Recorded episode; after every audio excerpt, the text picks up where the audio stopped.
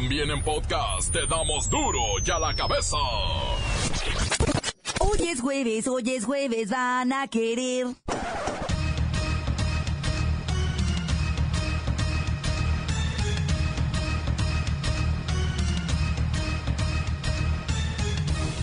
Oyen duro y a la cabeza, sin censura.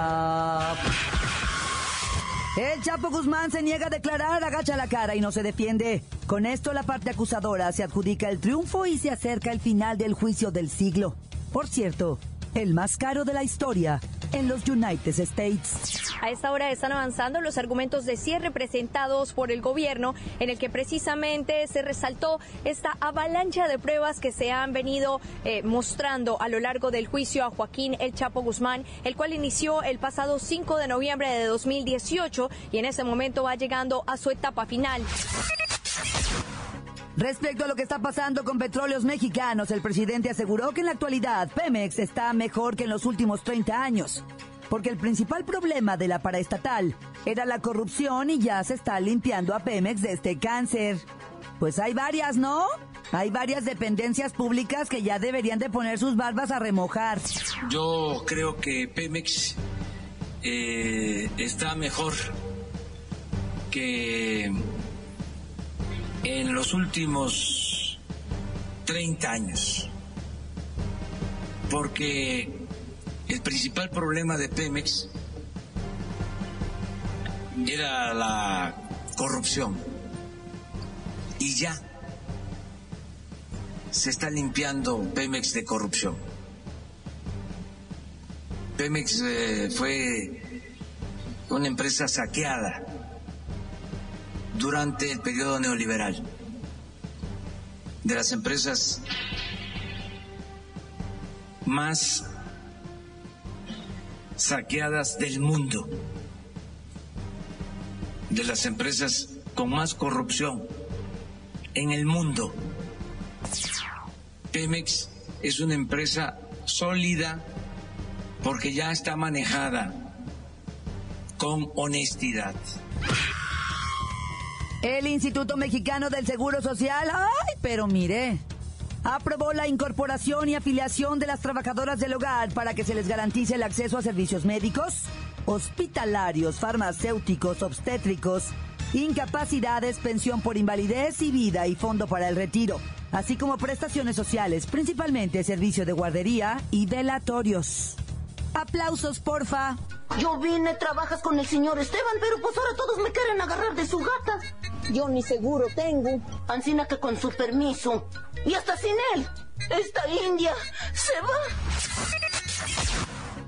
La temporada invernal 2019 ha dejado un saldo de al menos 313 defunciones por influenza estacional, un crecimiento del 1000%, comparándolo al periodo anterior en el que se registraron apenas 28 muertes.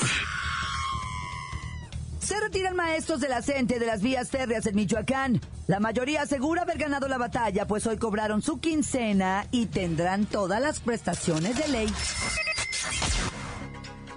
Tamaulipas soluciona su problema con los trabajadores de las maquilas. Sin embargo, en Tijuana, Mexicali, Ciudad Juárez y toda la frontera norte, los maquileros exigen prestaciones y el nuevo salario mínimo.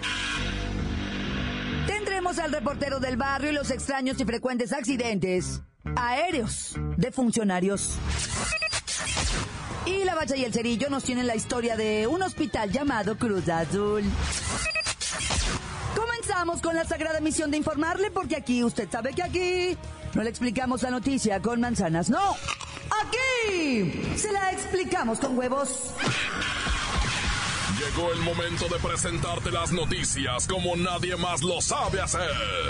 Los datos que otros ocultan, aquí los exponemos sin rodeos. Agudeza, ironía, sátira y el comentario mordaz. Solo en duro y a la cabeza. ¡Arrancamos!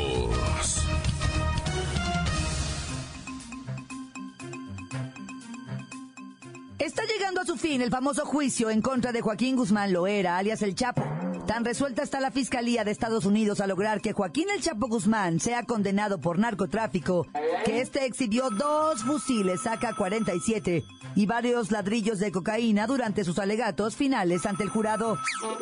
Pero vamos hasta Brooklyn con Luisito Gómez Leiva para que nos amplíe la información. Claudia, amigos del auditorio, el proceso en contra de El Chapo es considerado desde su inicio el mayor juicio por drogas en la historia de los Estados Unidos y el gobierno no parece haber escatimado recursos para llevarlo adelante.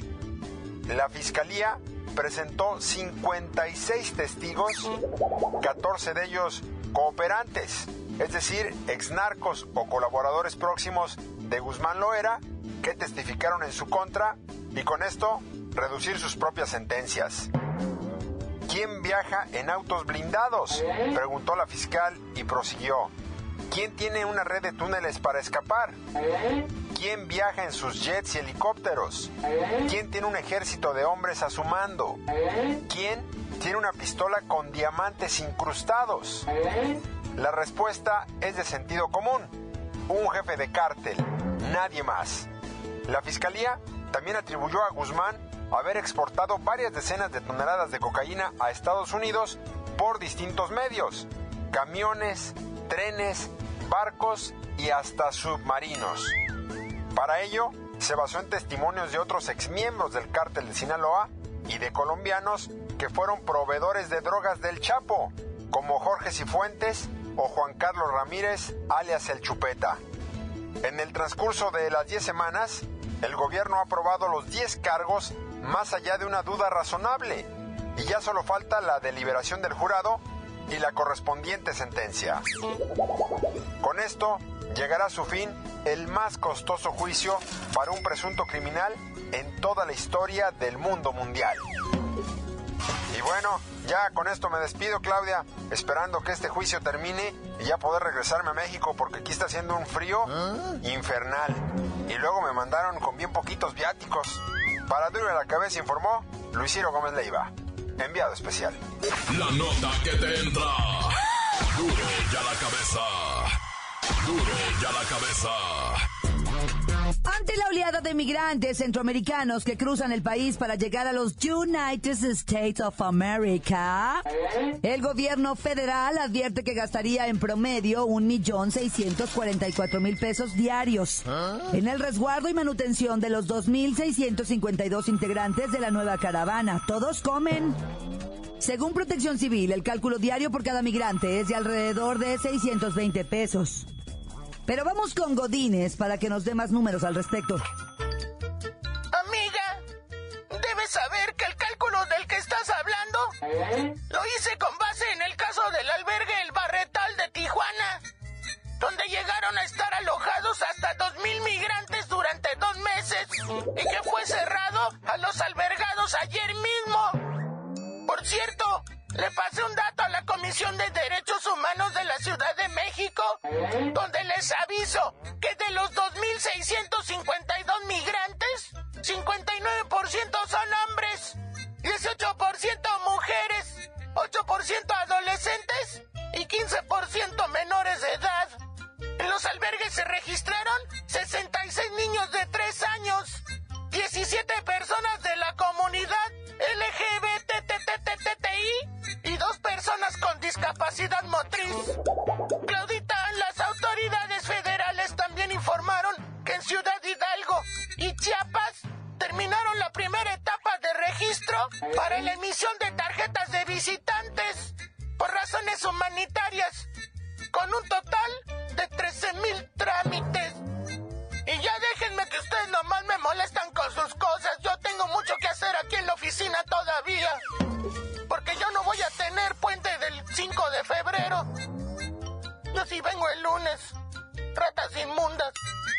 Gracias, mi querido oficinista Godín.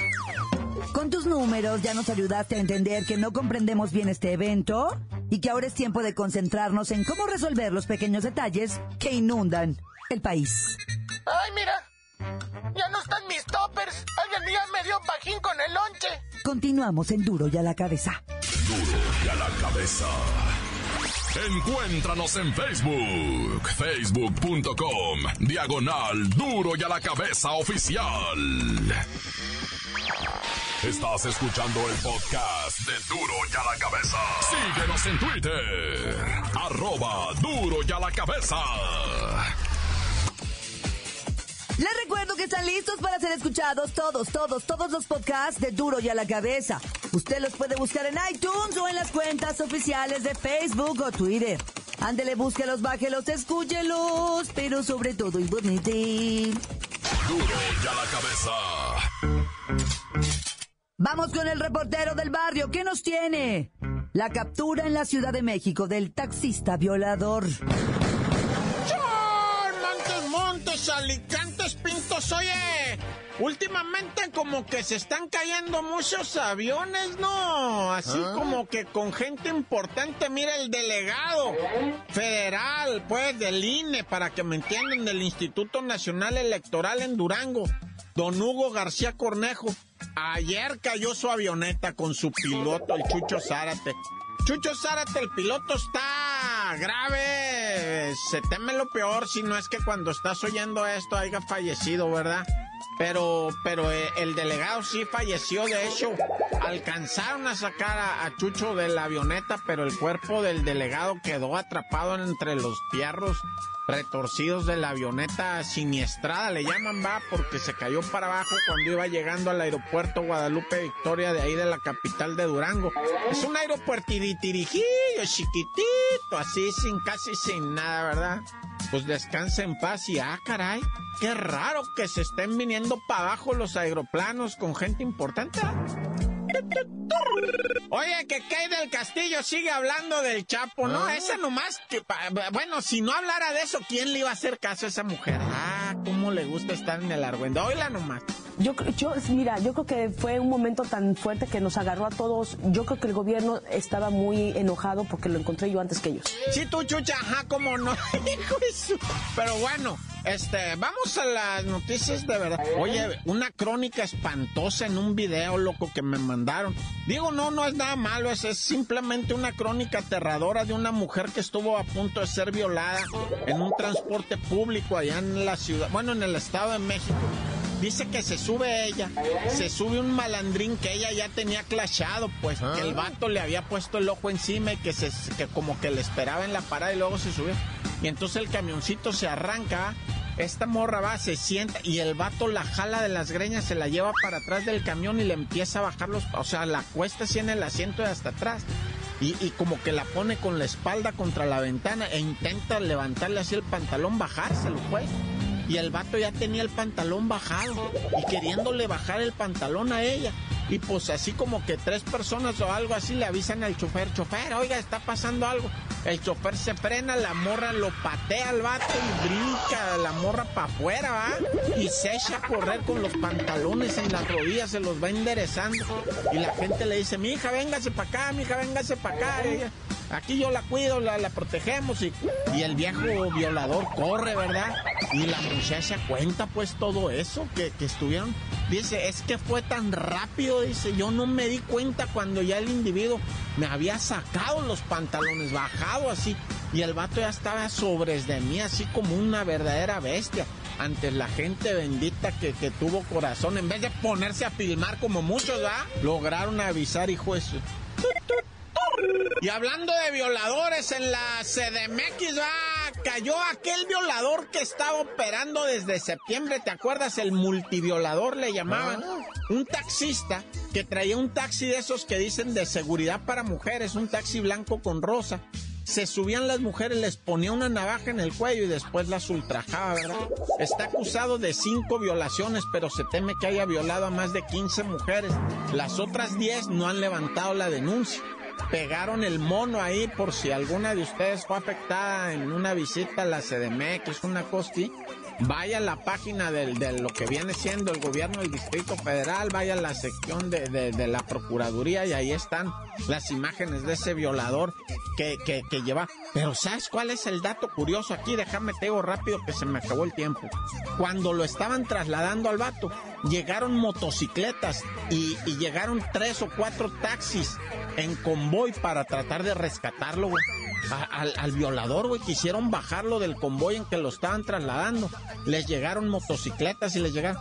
Pero afortunadamente hubo una reacción inmediata y pudieron repeler el ataque. No hubo tiros, no hubo nada. Nomás querían cerrarle el paso a la unidad que lo transportaba. Y, les decían, párate y bájate. Y estos reportaron. Llegó helicóptero Cóndor y todo ese rollo, va. Pero bueno, ya. Mucha película, mucho Netflix. ¡Tan, tan! Se acabó corta. Crudo y sin censura. ¡Duro y a la cabeza! Duro y la cabeza. Noticias como nadie las da. Sin cuentas ni cuentos en vendos. Puras exclusivas, crudas y ya el momento. No se explica con manzanas, se explica con huevos. Te dejamos la línea, así que ponte atento. 664-486-6901. Aquí estamos de nuez. 664-486-6901. Aquí estamos de nuez. Y ahora la pregunta es. Calmantes, montes y alicantes, pintos, pájaros, cantantes, ¿por qué no me pican ahora que traigo mis botas hasta arriba? Este, saludos para todos los que vivimos en Fort Mitchell, Alabama. Recuerden, aquí los esperamos el sábado para la carnita asada, las chevechitas. Este, traigan regalos, eso sí, porque va a ser de traje, como dice la chaviza. Un saludo para el reportero del barrio, para la buenotota de la ¿Cómo se llama? Claudia Franco, sí, cierto, masita. Está enamorado todo el que de ella que hasta el nombre olvidé. También ya quiero escuchar a Lola Meraz. ¿Qué pasó con esa Lola Meraz? Ya no la hemos escuchado. Eh, también quiero que ya diga el, cerillo, ¿por qué le dicen el cerillo? Que ya raje porque pues ya, ya, ya, ya nos tiene con, ganas de que ya queremos saber por qué le dicen el cerillo. Tan tan corta, se acabó. Se infórmese. Le queremos decir al chavo ese que dice que va a ofrecer una fiesta en Formeche. ¿Ah? Bueno, le queremos decir que nosotros vamos a su parte y queremos ir a la gorra, pero queremos que nos mande la dirección ya. Tan tan corta, se acabó, se acabó. Saludos bebidas para todos los que vivimos en el gabacho de mojados. Tan tan otra vez, tan tan. Encuéntranos en Facebook, facebook.com, diagonal duro y a la cabeza oficial. Esto es el podcast de duro y a la cabeza. Momento de ir a los deportes con la bacha y el cerillo. Tienen el resumen de la Copa MX, que por cierto, tiene calificados.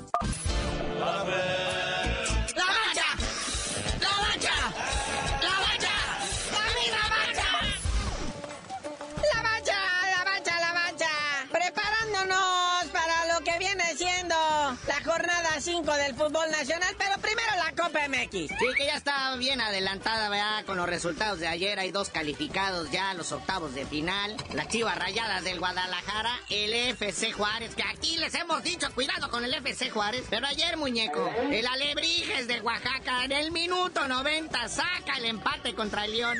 Y otro vibrante partido que tenía al filo de las butacas a los dos espectadores que había en el estadio. Lobos Buap contra Veracruz, Naya Putrido empate 0-0. Les estamos diciendo. Oye, pero el que está que no se la cree es el Piojo y sus muchachos. Fueron al estadio Charolastras, o como se llama allá en San Luis, y fueron a perder 2 0 con el Atlético San Luis. Ay, las malas lenguas dicen que es estrategia del Piojo para presionar y que le cumplan sus caprichos. Y levantó las manitas y dijo: Ahí está, ahí está. No me hagan caso. Síganme condicionando. Sí, que no le han traído los refuerzos que él quiere, que no sé qué. Ahí está, chichillo. Pero bueno, fue el regreso de Pelusa a sus adorados dorados de Sinaloa y fueron a jugar al Zacatepec. ¿Cómo les fue, muñeco? Mal y de malas. Le aventaron una botella a mi adorado Maradona, que al parecer traía una muestra para análisis. O sea, como que traía pues líquido de ese amarillo. Y pues ya sabrás cómo se puso Pelusa. Hasta con Joseph Blatter arremetió.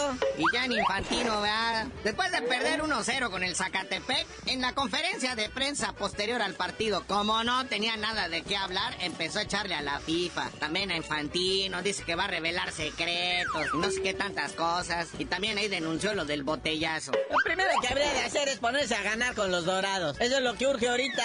Oye, hay uno que anduvo de visita allá en Monterrey es el Tata Martino. Fue a ver los entrenamientos de los Tigres de la Autónoma de Nuevo León, eh, con miras a hacer su convocatoria y ahora para marzo, vea, dice que en febrero saca ya la lista oficial de convocados para el Moletour. Y preguntó por el grandote delantero de acento raro ahí en los Tigres. Sí, nada más que le dijeron, no, jefe, ese no se vende. Ese no es producto nacional. Sí, se referían a Guiñac, pero pues dijo el Tata Martino, pues que no, allá por Puebla los franceses ahí mejoraron la banda.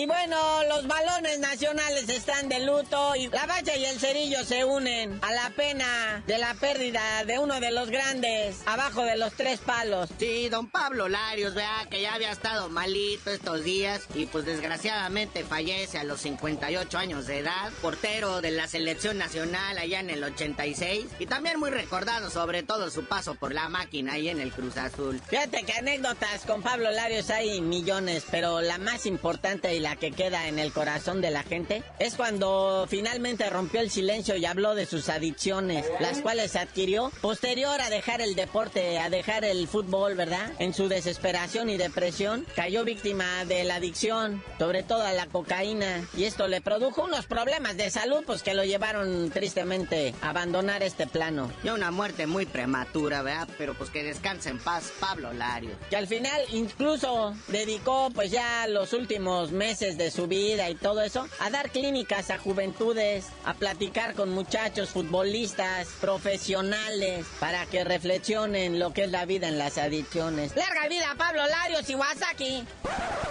Bueno, carnalito, ya vámonos, no sin antes, pues decirle al Tecatito Corona, que es otro de los mexicanos que ya se le está acabando el 20 allá en Europa, pero pues acaba de renovar con el Porto porque no quiere regresar a la Liga MX, dice. Pero ya, tú dinos por qué te dicen el cerillo. Hasta que a Neymar, la prensa española, le deje de tocar los conejos o no sé qué dijo. Cajones.